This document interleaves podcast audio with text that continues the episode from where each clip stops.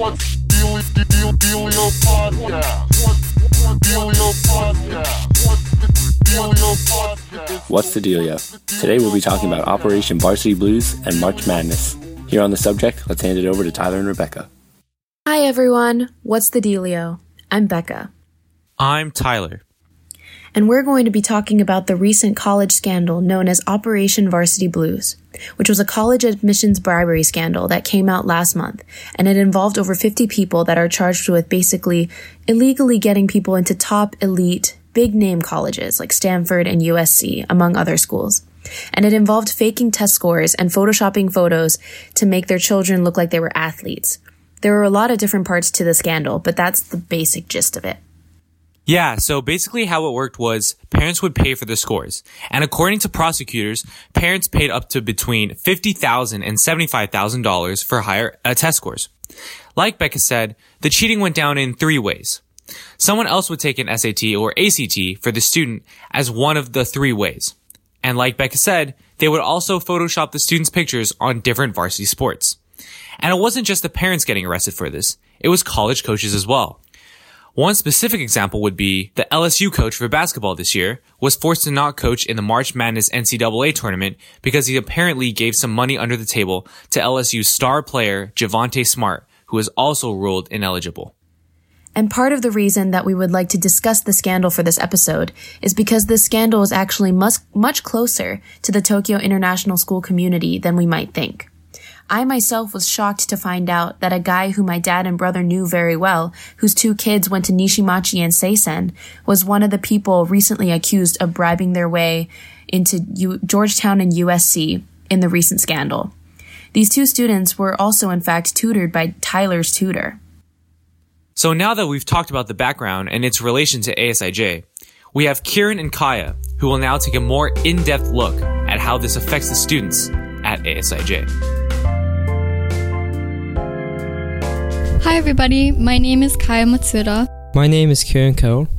So, a week ago, we sent out a survey asking the student body about their thoughts on the recent college scandal. We asked a series of questions, with respondents ranking their answers from 1 to 5, 1 being not at all, and 5 being very in response to the question.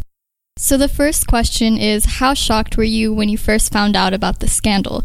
So, out of the 43 respondents, the most common response was a 1, meaning they weren't shocked at all by this. Uh, so, Kieran, what do you think about this? I think this response is, I don't know, I think it's quite depressing because it shows that most students they kind of suspected that the college admissions process was rigged or was unfair to some degree. Yeah, I agree. And I also think it's really sad that we weren't shocked at all by this because it's such a normal thing, at least to us. Yeah, the scandal confirmed how people were cheating their way into top schools, but the fact that most people suspected it already kind of shows how flawed the system is to some Mhm. degree. So I want to move on to our second question. So we asked students, do you feel that this scandal is relevant to ASIJ? And from 43 respondents, 19 respondents replied with 4 and 15 respondents replied with 5, which means that the majority of um, students at ASIJ, at least according to our survey, um, think that the scandal is relevant to ASIJ. What do you think about this?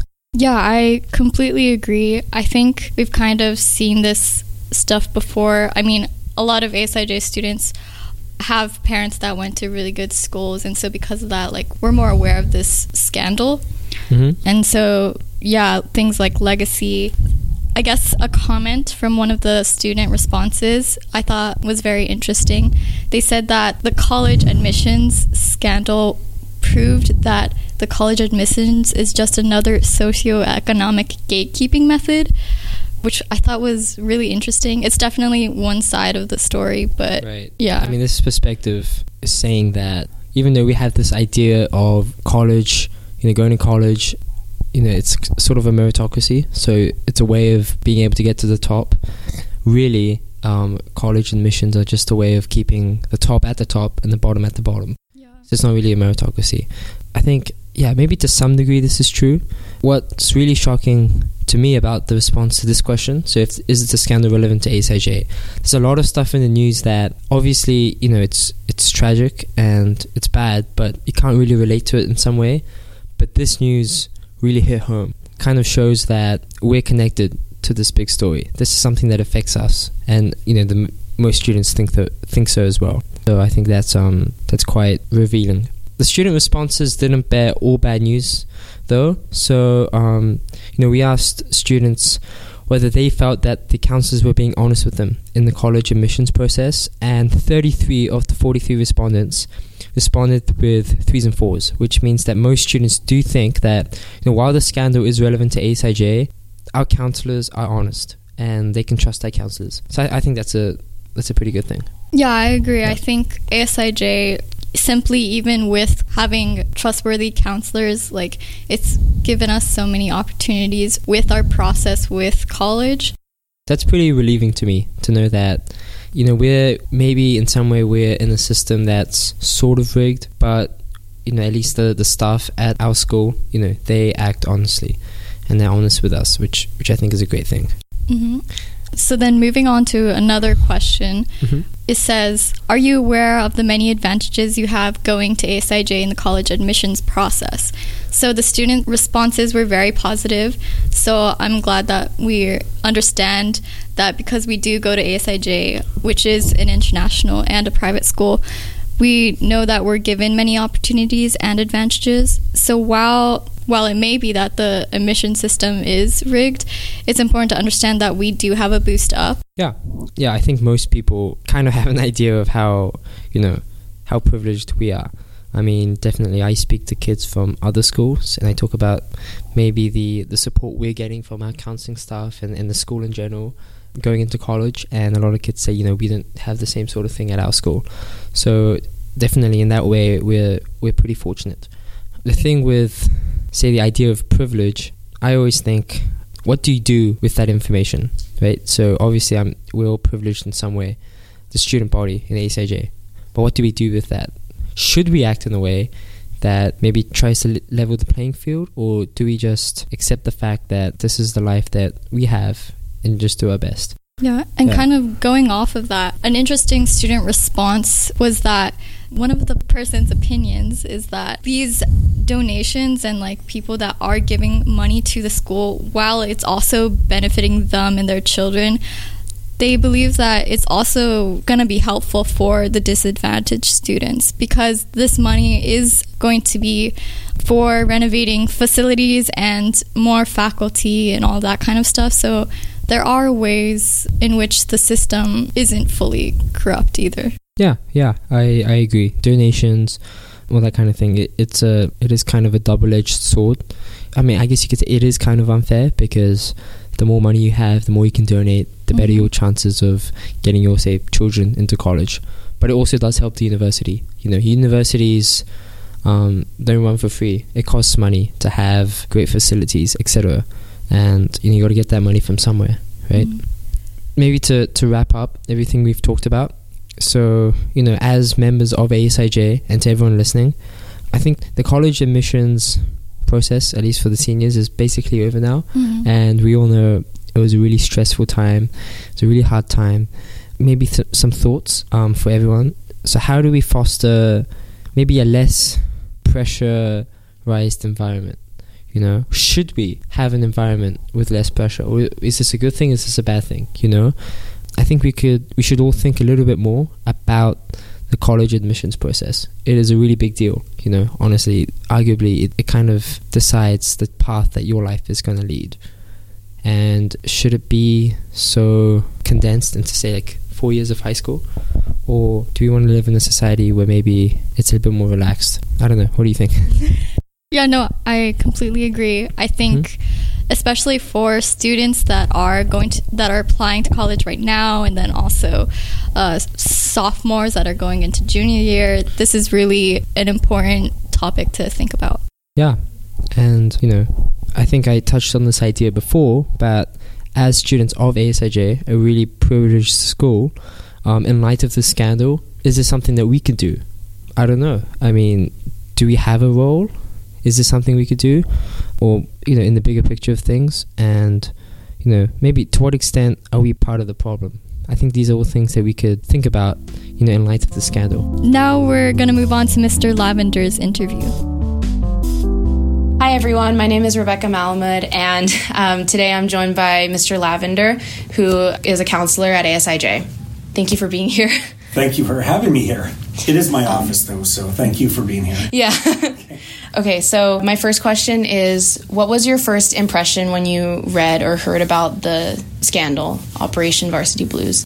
Well, I guess my first thing is I laughed because of the name, mm-hmm. and the name refers to this movie. Yeah. That actually has nothing to do with what what happened. Yeah, I thought it was. Um, but I guess when I heard it, I mean, I don't think I was as shocked or surprised. I think as most people were because Yeah.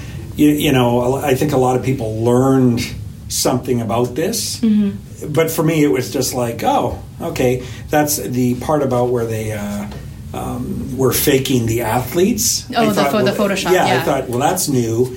Um, but no, I mean, I, I've seen that loophole for years, and Yeah. so it's not something that really surprised me. Mm-hmm. So, Yeah, I'm, I think that was kind of the impression of from everyone at a, a, a lot of people that I've spoken to at ASIJ about this. A lot of people were like, "This is not surprising." Yeah. Well, I guess considering the fact that, you know, 100% of our graduates, since I've been here 12 years, if you think about that and the numbers, like basically 100% of students here go to college right away. Like we're very centered on that being the end game for a lot of our students, or Yeah. the students are centered on that, unless they're doing military service or something like that. Um, so I think that college is more on the mindset of our entire student body as opposed to a lot of other, say, public schools from the states Yeah. and that where you might have 30% go right away. Um, so, yeah. How much of the advice that you give to students do you think would be different if this college prep mindset wasn't as big of a priority as it is? Well, I think it's the, this is the first time. Like, I mean, besides preparing them for for their applications, and that part of it is preparing students for the outcomes. Right. And this isn't meant to be offensive to anybody, but mm-hmm. I think there's a good number of students in our school that have never heard the word no. And if if they've heard no, then their families or whatever have found a way of overturning that no and making it a yes. But the you know, so I, I think that there's students from our school all their lives they've been brought up. Their parents have said no to them at times, and so they're kind of prepared for what happens. But I think it's also what this um, it's the unfairness of this, like trying to explain, even without this scandal, Right. The you know it's not black and white getting into any school so this is kind of no different um, than some things that already happen the difference about that it's illegal and unethical Yeah. where there's other things that are legal they're still unethical that are happening every day that we've known about Right. So, would you say that this scandal is um, relevant to how college admissions happens at ASIJ? I would say not to this extent, or that I've never mm-hmm. heard this extent. Certainly, there are times, and there, you know, and just being honest, there are times when a student gets into a school or doesn't get into a school, and it sends up a red flag with the counselors because we use a lot of data, and when you look at it, this in itself hasn't happened, but I know of students from our school that they've gotten in and it hasn't necessarily all been about merit. You know, it's that perhaps someone in their family knows a board member or a trustee or something and there's a phone call that's made. Quite often we're not told about like we're, we're never told by the university about it. Um, the, there's been the odd occasion where we've talked to them because we get to know the university admissions people and they'll say, well, that went to the advancement office, or that was, you know, I mean, it's something beyond. Mm-hmm. The thing is, when you see something like that happen, and if it's here or any other school, ASIJ is not any different than schools, you know, in our area like Singapore and Shanghai and all of that. When you see it happen, I think the important thing to know, and this is a differentiating thing about these students too, that if there is some sort of in that a student has from our school, that the student is admittable to the school. Like it's not that they're taking in students that you know are not going to do well Right. at that school, and so and that makes sense for them. Where where some of these students, when you looked at you know how um, qualified they were to the, go to the schools, they really weren't. So.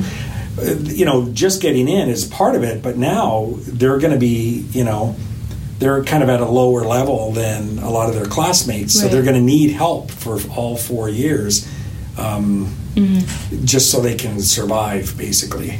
Right.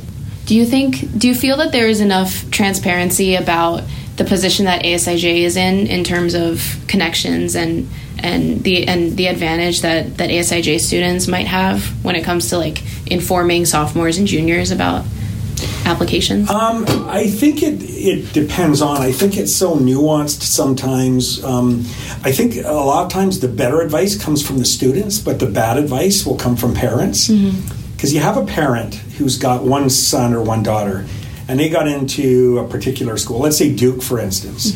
So the advice they give is only based on their student you know, and they can't see that, you know, it might be an advantage that they're um, a visible minority or they're they happen to be a female or they're a male. A couple of years ago, um, there was twice as many male applicants as there were female applicants to Harvard.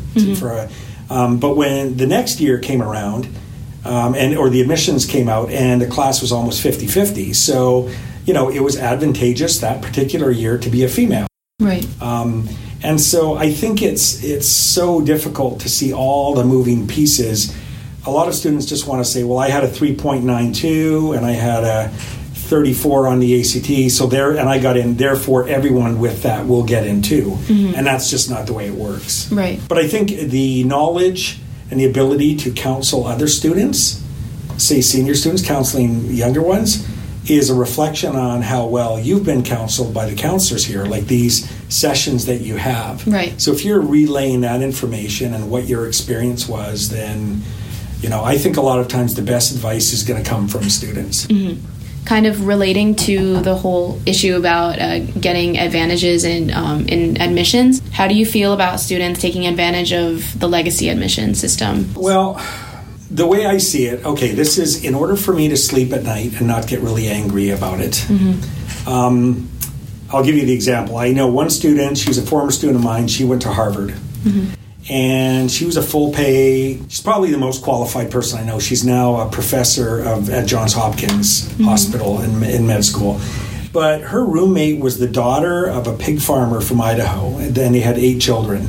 They could only afford about $5,000 a year. Mm-hmm. We all know Harvard costs way more than that. And so the way I think about the um, the reason legacy is important is because legacy a lot of times they're tracked as active donors. Like if you go and then your kids go, you're more likely to give money to the school. Right. That's kind of what the idea is behind it. But my idea is if they get that money in, they're able, from those legacy kids, they're able to help underserved or underprivileged kids go to school there too. Right. So if the money wasn't there, then um, be that as it may, uh, it depresses me sometimes, especially with a school like Princeton, where you know you, they can say, well, it doesn't really have an effect. But in my time at ASIJ, I think it's only been maybe one student I know that's gotten into Princeton that hasn't been legacy. Right. That's that's sad in a way. It's you're what you're doing is you're limiting this gene pool. Like it's if it's all the same, you know, if everyone's a legacy, Yeah. or if there's this, this huge percentage of students that are legacy, um, I think that can be problematic. You know, because typically these students that have been legacy, well, their parents have money too, and their parents had money, and therefore the cycle continues. Where when you kind of get through that whole um, you know that whole process are you bringing in new blood are you bringing in say a student who's the first in their family to ever go to college you know and they might be the most amazing person like and they might have had a you know a full-time job while they're in high school trying to help support the family and and they get denied because you know someone of privilege and that's what it is i mean Yeah. it's a privilege gets in Yeah. that's bothersome, you know. But you know, they're the ones making the rules, and so it's hard to um, have any control over that, not being kind of in that world. Like they, all the colleges make their own rules, especially the private schools. Mm-hmm. So not much you can do about it. Right. But we complain. I complain about it. One criticism that I've heard of uh, legacy admissions is that it's a form of affirmative action for Mm-hmm. for white people, and um, and looking at it, looking at legacy admissions through that lens, I guess, is, um, how do, how do you think that relates to? Um, I guess ASIJ's sort of message of core values and Well, I guess I, I I don't know if I would put on the if I, I wouldn't put the race part on it because Right. simply because you know a lot of our students have been Japanese Mm-hmm. that have gotten in it, but their parents had gotten. I I think it's more of the haves and have-nots, and it's it's trying to. Here's the socialist Canadian coming from that point of view, like like trying to bring people up so that things are more level rather than widening this gap you know where you, you got into these schools. I will and i will say for princeton though the one thing i do know every single legacy student that i know from our school that's gotten in has been an admittable student. Like they've been in the mid 50th percentile anyway. Like they're good students Right. still. Um, and and the other thing is it's not their fault and i it, it bothers me when i hear them coming in and they feel guilty for being you know Right. for being legacy it's not it's it's like apologizing i'm sorry i'm rich uh, or i come from a wealthy family it's it's nothing they've done right. and in some way they feel it's kind of taken away their uh, their accomplishments, how hard they've worked to get in. You know, they've worked and worked and worked and worked, and in the end, the thing that really gets them in is the fact that they're the child of someone that's gone to a school. Right. As far as the affirmative action, I, I do. I think it it it keeps a private club private still. Right. It just it, you know those doors aren't being burst open. You know, I get the the good part of that, especially when you're at a school as long as I've been at ASIJ, is that you start seeing the results of these students that have gone to all these other schools, like ten years ago, twelve years ago, and they come out, and I'm talking like BC and Northeastern and UBC and Right. and that, and I think some of right now, some of the most successful, you know, business wise or in their careers already, are students that didn't go to any Ivy League school. You know, they went to um, they went to some of those other schools, and now they're going back to graduate school, and it didn't really matter for them. So that kind of makes me feel good too. But but it's hard not to be cynical. Like I, I, I will fully admit, I think that all four counselors here are cynical of the college admissions. But it's you know it's like hate the game not the player. is what is that what the saying is, or Um, whatever, something like Yeah. that. Like I mean, we we can say we're just not going to do that, and and some of the teachers think, why are we being held captive by the colleges? I said, well, I mean, it's they're the ones that have the key to admissions. Right. So if we decide, well, we're not going to do that, they can say, okay, well, we're not going to take your kids, and then we're you know, Mm-hmm. so right. Cool. Thank you so much. yeah. Now we're going to hand it over to Hugh, who's interviewing Mr. Hertrick. Hi, I'm Hugh McGuire, and I'm with Mr. Hertrick, who is currently a high school English teacher here at the American School in Japan. Now, before we get started, can you tell us a little bit about yourself and your academic background? Sure. Uh, so I went to a small K through 12 private independent day school uh, growing up, so for high school uh, as well. And then I went to Williams College in Massachusetts for undergrad, and then went to Harvard University for my master's. Um, so, regarding the college scandal that's been in the news recently, so what was your initial reaction when the details of the bribery scandal came out? So it's really frustrating to me uh, that that happens, but I think it's also, I think, uh, related to the fact that this is so pervasive that this is an extreme version of stuff that goes on across the board in terms of ways that uh, wealth and privilege advantage or influence the, the college application process. Um, so, coming from an Ivy League background, what are your thoughts on the way students get into schools, specifically that do not include merit, you know, whether it be legal or illegal? Yeah, I think that that's a, a major problem, especially given the fact that uh, on a sort of global scale, I think people think of certain schools more readily than others, which is obviously to the advantage of those institutions. But a side effect of that is that lots and lots and lots of people are trying to get in there. and people are trying to game the system in a variety of ways to try and achieve access to those schools.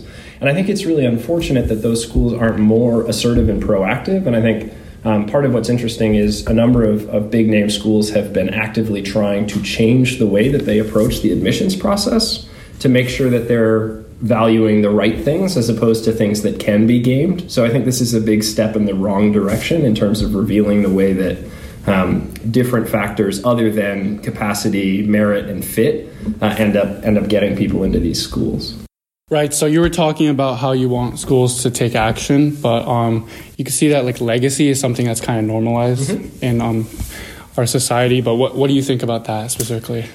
Well, I think it's complicated because, on the one hand, if you've got parents that have attended a particular school, it does mean that you're going to have a deeper understanding and a deeper connection to the mindset, the philosophy, and the sort of viewpoint of people who attend that school because you will have been raised in a culture, of the sort of family culture that, that's based on that. Uh, so in that way, it does mean that you're you're probably a good fit for that school, or at least you have an advantage because of that cultural experience of being a part of that family to be, I guess, more easily able to integrate or, or connect with that community. Uh, that being said, I mean, I think it should be a really small piece of the puzzle, if at all. Uh, and I think that having that be a driving force uh, is really problematic because it, it, jeopardizes the sort of academic experience for everyone. And the people who I think are, are really sort of the hidden victims of this scandal are the, the students themselves who, who got tricked into believing that they were capable and a good fit for a school like this. Uh, because ultimately it means they're not going to get anything out of that experience and it's going to be a waste of their time and they're going to feel overwhelmed and, and sort of underprepared. Okay. Um, in terms of donations, so that's obviously a big revenue stream for these universities. But mm-hmm. personally, do you think that should have any influence in admissions, or no? I don't. I don't think it should matter at all. Okay. Um, now, lastly, kind of an overview, but uh, what do you what do you think is like a good message we can take from this recent scandal? I think part of it is to remember that uh, while we see colleges as brands, that that's not. I, don't. I don't personally think that's the best way to approach or think about uh, making choices around college. And then I also think the other takeaway is to really reflect on all of the ways that people who are part of this community have an advantage um, and and to recognize that, not necessarily to be apologetic for that, but to at least acknowledge that that leg up exists, and to be aware that that's something that people here are sort of tacitly benefiting from, uh, and to and to think about whether there are ways that we can contribute to offsetting or, or leveling the playing field to make sure that the most qualified people are getting into the to the best schools. Yeah, that's great. Thank you so much for your time. Yeah, no problem. Hi, I'm Tyler Schiff. And I'm Hugh McGuire. And I'm Alex Katsalaris. And today we're going to be talking about discussing um, March Madness um, and uh, its ups and downs and uh, surprises and uh, yeah, some of our favorite moments. So uh, to give us some background information, uh, March Madness is a it's another name for uh, the NCAA tournament for basketball. So what happens every year is the six the best 64 college teams they get together in this huge tournament and they play elimination games round by round to, until they get to the championship game. And the reason why it's so interesting is because it's elimination, and these teams play in these weird places. They've never played each other before, and they just play and they battle it out. And it's it turns into like uh, a, a week long marathon of just game after game after game. And they're extremely interesting. They're very unpredictable, and, and that's partly the reason why people love it so much is because they like to bet on the games. And normally no one can like pick the bracket correctly and actually is it's actually statistically almost impossible to get a perfect bracket, which is why people love picking it so much. So, let's head into the conversation. So, did you guys get a chance to watch March Madness at all? I mean, I've been able to watch a lot of the games because I I have a US like VPN at my house. So like on like during the 64 round of 64 round of 32, I could watch a lot of the games because I could hook up to an American internet, and it was actually really fun, even though the times are all messed up. I mean, uh, yeah, I was actually in the U.S. at the time, so um, yeah, it was uh, my dad and I in a hotel room for the college tours, and uh, yeah, just ending the day with a March Madness game. Yeah, it's so fun. Wouldn't have it any other way. Yeah. Because I used to live in the U.S. and I remember just getting home at like two o'clock, and you just watch games from two to like eleven. You just didn't know homework at all. Was so much fun, and that was it was like that for like for the, the Thursday, the Friday, Saturday, and the Sunday. It was just all basketball, and it's like after a while you get really tired, but it's still so much fun. Yeah, especially the early games. You know, there's so many back to back to back to back. It's just really interesting. I personally was in the U.S. as well doing college tours, so yeah, it was definitely a lot of fun. Kind of like winding down and watching those games. So, what do you guys think of like is ASIJ's like response to March Madness? obviously, people like us seem to care a lot.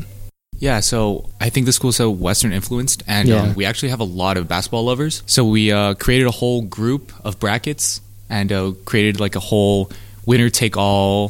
We put like 500 yen into the bracket. Yeah. Uh, and right now, a lot of us don't have any winners, right? Like, Yeah, we it's it's crazy, yeah. predicted the correct winner. Because y'all because we all picked Duke. Yeah, so, okay, so personally, I picked Duke. Hugh, I picked Duke as well. Yeah, I picked Gonzaga just because uh, I love Rui Hachimura because I have to represent for Japan. So I think a lot of people did that. Yeah, what did you pick, Alex? I picked Duke. I really wanted actually my my head said Virginia just because like everyone was hating on Virginia. I was like I'm gonna pick them just to spite everybody. But yeah, they're actually good. I thought they they should have lost that game to uh, Purdue. Honestly, like, like it was so lucky. I think Duke got lucky on many occasions. Yeah, Duke I should. mean, I don't know how the heck they won both those games. Yeah, I'm I'm glad they're out now, but I mean to get to the point where they got that, that was just Yeah, but a was, stroke of was, luck. it was just so much fun watching that team though. That team is so good. And like, well, that team the team isn't good, but like the players on that team, they're ridic- They're going to be ridiculous in the NBA, especially Zion. Yeah, I mean it's fun watching, especially teams like Duke, because you know that you know three, four players are going to be in the NBA next year. So if you're Yeah. an NBA fan, you know you're going to be like a Zion fan or RJ Barrett fan. Cam, even though Cam Reddish, Cam, yeah, Cam Reddish is a little bit of a disappointment.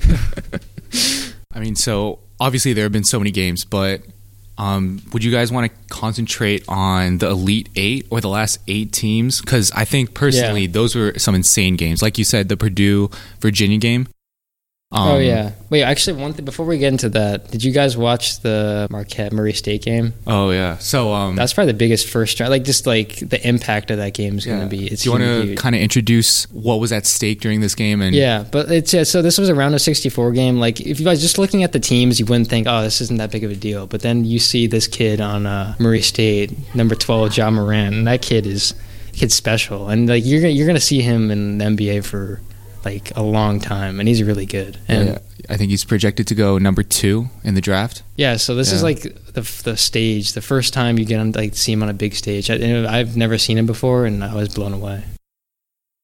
Yeah, and then on Marquette you have Marcus Howard, who is just Yeah. a prolific scorer. I mean, if you watch him, he's almost the polar opposite of um, Murray State's Ja Morant. I mean, he can shoot the three and he could step back. I mean, he shoots from NBA range. Yeah. like he is ridiculous. And so, kind of like the veteran presence in him versus the really young Ja Morant. I mean, that was a really interesting matchup. And I'm glad Yeah. Ja, uh, Ja and Murray State won though, because I was rooting for them. But Yeah. So now we go to the Elite Eight. Uh, what was some of your favorite games from that? Yeah, I mean, so obviously talking about unlimited range, uh, Carson Edwards from Purdue, number three, was Yeah. it? Yeah.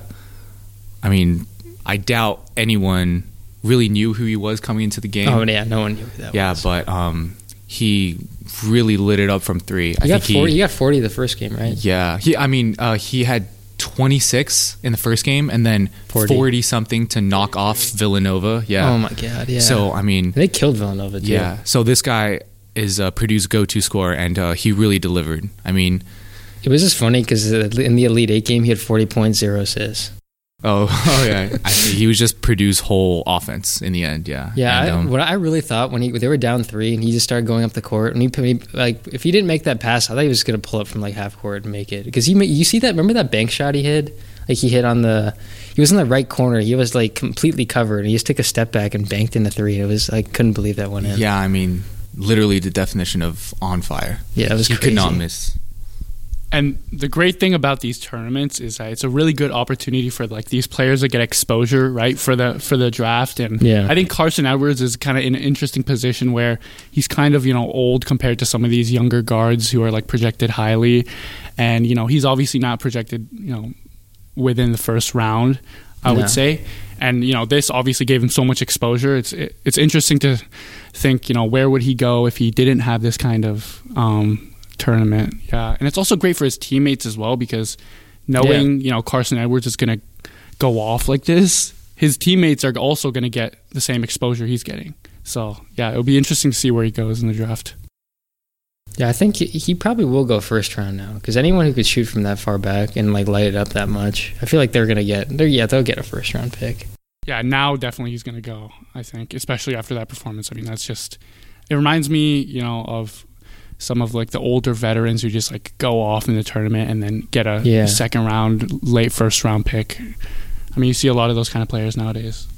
Yeah, I mean this. I think this really brings some light into really how competitive basketball is as a sport. Yeah. I mean, you just have so many kids looking at basketball as a as like a way out, and from that, I mean, you can play college ball, but even from that, like a, a junior or a senior in college, Yeah. Carson Edwards, who can score forty points a game, might even be turned down by a lot of Yeah. NBA teams. I mean, yeah, it just really sheds light. The cool thing about uh, like the college basketball though is like unlike football, you where you have to be like in the top twenty five team to even get a shot at anything. In basketball, like if you're if you're in that sixty four, you can you, you can beat a one seed. It's happened before, and you can make a run. Like teams like Steph and Davidson, they were like a ten seed or whatever. They almost got to the final four. This Carson, like this Purdue team, isn't that good. They weren't supposed to be that good, but they had this massive run in the tournament, and they can shock everybody. So it's like so much different than any other sport I can think of. Like where one team can that's not projected to be that good can completely turn the table, like in the tournament. Yeah, so um, this tournament actually, the main, uh, I mean, people were really looking at Duke as a team. Yeah. Um, they have four freshman starters. I think they entered the tournament with a seventy percent chance to win. I mean, Hugh, I know you had Gonzaga winning, but you want to talk about? Yeah, so I mean, Duke is obviously a great team. They have really amazing personnel, and you know, uh, debatably a great coach. I mean, he's a good coach normally. He just wasn't a good coach this Right. tournament. No. But um, I think he's they're they're a great team, but they really just can't shoot it. Yeah, they had no shooters. It was and crazy. I mean, um, you have Jones hitting some threes, right? yeah, but then you have, you have RJ who li- literally just takes the ball and just charges down the lane. Exactly. And just throws it up, and I don't even know what he's doing. And I'm like a proud Zion shooting form skeptic. Although he hits, you know, you see videos of him shooting and hitting threes. And you have in, like Cam. Reddish like sweep sleepwalking through most of the game. And I mean, yeah, Cam Reddish is a total disappointment. So Yeah, what is it? Dude, that guy's like six nine. Like, how is he not getting like some buckets? Like, he had like he had that one three in the UFC uh, UCF game, but that's Yeah. that's like it. But so like for the final four, just like even though we know we're even though it's April fifth, and we're by the time this is posted, final four is going to be over. What do you guys think is going to ha- like going to happen? That's interesting. I'm honestly none of these teams. I my personal bracket. I didn't have any of these teams in the final four, so it's interesting to to think. But I'm gonna have to go with Texas Tech. Okay. Over who? because right because they're defensively they're they're so good. Playing Virginia, right? Yeah, I believe so. Yeesh. Okay. And they have Jarrett Culver, who's projected lottery pick in the NBA Yeah. draft. No, no, Virginia play Auburn. Virginia plays Auburn. Yeah. Okay. That's on that side of the bracket. And Texas Tech plays. Sorry, Virginia plays Auburn, and Texas Tech plays.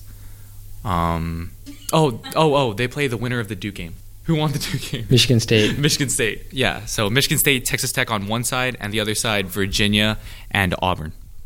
I mean, I personally want Auburn to win because they're That'd just be so- awesome, yeah. yeah, they're great offensively, and I They think shoot it- so many threes. Yeah, but I think Texas Tech their defense is way too good. Michigan State's defense is really good too. Oh yeah, yeah. Cassius Winston's a great point guard. He Shoot, can, yeah, I have no idea who's gonna. If I had to pick, I would do Auburn. Auburn's such a like they're such a hot streak right now. I feel like they're gonna keep it going for at least one more game. Mhm. So, dude, what if Auburn plays? If Auburn plays Texas Tech, that'd be one of the weirdest things like ever. Yeah, no, it'd be interesting. And I mean, this kind of like sheds light on the recent, I guess this is really recent, but the recent rise of the SEC Yeah, with basketball. I mean, Kentucky recently has been a disappointment, you know, relative to like the Karl Anthony Towns, Anthony Davis days, but you know Tyler Herro's great. Uh, they have a great Not team. really, dude. Tyler Herro's not that good. I think he's amazing. Maybe I'm biased. but- But like the the what the the thing that's just the equalizer the, for the SEC team is just the three ball now because like Auburn they shoot so many threes that like they can get back in a game by not playing that good but just shooting a ton of threes, Yeah. making a lot of them. I mean, look at the Tennessee game. Admiral Schofield was just going ballistic with Yeah. the three ball, and you, you just have like the whole team, you know, have the ability to shoot threes, which is just something that is like a necessity, I think, in today's game. yeah, Um, so obviously, uh, when this comes out, the Final Four and even the championship, I think, it'll be over. will yeah. be over. But um, I, I just want to look at the star players for each team and uh, Okay. we can kind of discuss. Mhm. Right. So for Michigan State and Auburn on one side, um, obviously you have Cassius Winston, Yep. and it'll be really interesting to see uh, him go against uh, Auburn's um, five foot ten point guard Jared uh, Jared Harper. The interesting about the Auburn is like no one knows anyone on that team. It's just like they're really good, like but they have no star player. Exactly. So I mean, but if we had to choose, it would be interesting to see that point guard matchup. Yeah, but I feel like Michigan State, just because their experience and just their coach and everything that they've done, like that program has been really good for a long time. I feel like they can take out Auburn. Okay. And on the other side, we have uh, Virginia and oh no, sorry, Mich- it's Michigan State and Texas Tech. Sorry. Wait, what? Yeah. Michigan Sorry. State plays Texas, Texas Tech. Yeah. Well, either way, I think Michigan State's gonna win. Okay. And um, so Texas Tech star player is Jarrett Culver. Yeah. So um, on the other side, we have Auburn and Virginia. Yeah. So that would be a, a point guard matchup. Yeah, Kyle Guy and Yeah. uh, Ty Jerome on Virginia. yeah. Yeah, that's a that's a lethal matchup. And, I mean, you want to talk about shooting? Kyle Guy can shoot it. Ty Jerome can definitely shoot it as well. So it's interesting to see how that's going to end up. I mean, a lot of these teams are kind of like under the radar. I would say. I mean, you don't have usually you have one you know big name team like a North Carolina or a Duke. Yeah. But you know, even uh, this year, it's just Texas Tech. I mean, I feel like out of the 40 people in our bracket, maybe two of those people can name a player on Texas Tech. Well, last last year it was Chicago State. Remember? uh, Loyola Chicago. Oh, no, no, Loyola Chicago. It was really weird. I don't know how the heck they got that. Yeah, far. they had Sister Jean. if you Remember that? But yeah, it was yeah, it was just crazy. And uh, but one thing, like the reason why Auburn I feel like could lose is because they're playing in like a football stadium, which I heard like a lot of players talk about. It's really weird when you get on that. Like, is the court's like elevated, and the field like the like the the it just expands like it's not a normal basketball arena. It's really weird, and it messes with your like shooting because when you're shooting like. Instead of a, cr- the crowd being right there, it's all the way back there. right. It's really weird. I And, mean, aren't yeah. the uh, bench players like under? Yeah, the bench players like underneath the court, and everyone talks about like the shooting is really strange, which is like is bad for Auburn because they take a ton of threes. Because they're playing in the Viking Stadium, and that stadium is massive. Um, yeah. So uh, wrapping up. So I'm. I mean, you just said Michigan State's going to get in the championship, and yeah, um, Michigan State they well- play. Uh, and what do we think about the other side with uh, Auburn and Virginia? I think Virginia plays Michigan State. I All feel right. like I feel like those the underdogs finally go out, and uh, if I had to pick, I pick Virginia to win it all. All right, Virginia. Um, I think I'm going to have to go with Virginia. I mean, Ty Jerome, Kyle Guy. Kyle Guy, just a double-edged sword right there. I mean, I mean, and they have so many role players like a DeAndre Hunter. DeAndre Hunter's really Um, good. Yeah, just a lot of. So I pick Virginia. Yeah, although Virginia is very enticing, you know, I think a tournament like this kind of teaches you that you can't go with who you think is going to win. So I'm going to have to go with Texas Tech because their defense is just unbeatable. I mean, I don't. I think any team in front of them, they can defend them and lock them down. yeah. so the team is long. yeah, Cassius Winston, I think he's going to be a non-factor. Kyle Guy, non-factor. Damn. Ty Jerome, non-factor. Wow, I'm ready. Uh, I'm ready. He's Texas going. You're Tech. going out. You're going down with the ship. Okay. Yeah. And that was the Delio. Follow us on Instagram at ASIJ underscore podcast and tune in next time. Ciao.